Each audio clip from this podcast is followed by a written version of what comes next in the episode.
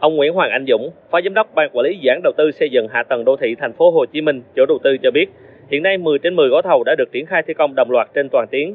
Trong năm 2024, các nhà thầu sẽ tập trung thi công hoàn thành các hạng mục xây lắp, cùng với đó là hệ thống thoát nước, công trình nền hạ đường giao thông, nền hạ của công viên và hệ thống chiếu sáng toàn tuyến. Sau gần 12 tháng triển khai thi công, hạng mục xây dựng kè bờ kênh đạt gần 49%, hạng mục thi công cọc bê tông ly tâm đạt 36,3%, xử lý 51% nền đất yếu bằng cọc xi măng đất. Về công tác giải ngân, đến nay dự án đã giải ngân được hơn 3.600 tỷ đồng. Dự kiến trong năm 2024 giải ngân 2.300 tỷ đồng. Theo ông Nguyễn Hoàng Anh Dũng, hiện nay dự án đảm bảo tiến độ, tuy nhiên vẫn có một số khó khăn như tình trạng tái lấn chiếm, thiếu nguồn cung vật liệu cát săn lấp, các đổ bê tông và các xe tô cho dự án do các mỏ không được khai thác vì vướng mắc về pháp lý. Cụ thể, thì dự án đang cần khoảng 1,8 triệu mét khối cát để hoàn thiện công trình kè. Để rút ngắn tiến độ, ban cũng đang đề xuất các nhà thầu thay đổi biện pháp thi công làm trước các điểm thuận lợi, không để thời gian chết. Đại diện tư vấn giám sát công trình, ông Trần Gia Thế cho biết thêm.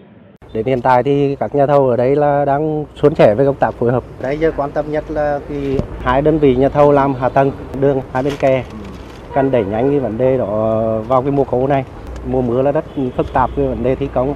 Sau khi nghe chủ đầu tư, nhà thầu tư vấn giám sát báo cáo, ông Phan Văn Mãi đề nghị với khó khăn về nguồn cát, nhà thầu phải chủ động tìm nguồn, rồi thành phố sẽ hỗ trợ chứ không thể lấy lý do thiếu cát mà làm chậm tiến độ.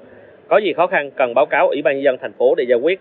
Với bùn thải ô nhiễm thì đưa về Đa Phước, bùn có thể săn lấp lại được thì tổ chức tạm tại chỗ, số còn lại đưa về công viên Gò Vấp. Đặc biệt, ông Phan Văn Mãi đề nghị chủ tịch các quận huyện có dự án đi qua không để tình trạng tái lấn chiếm.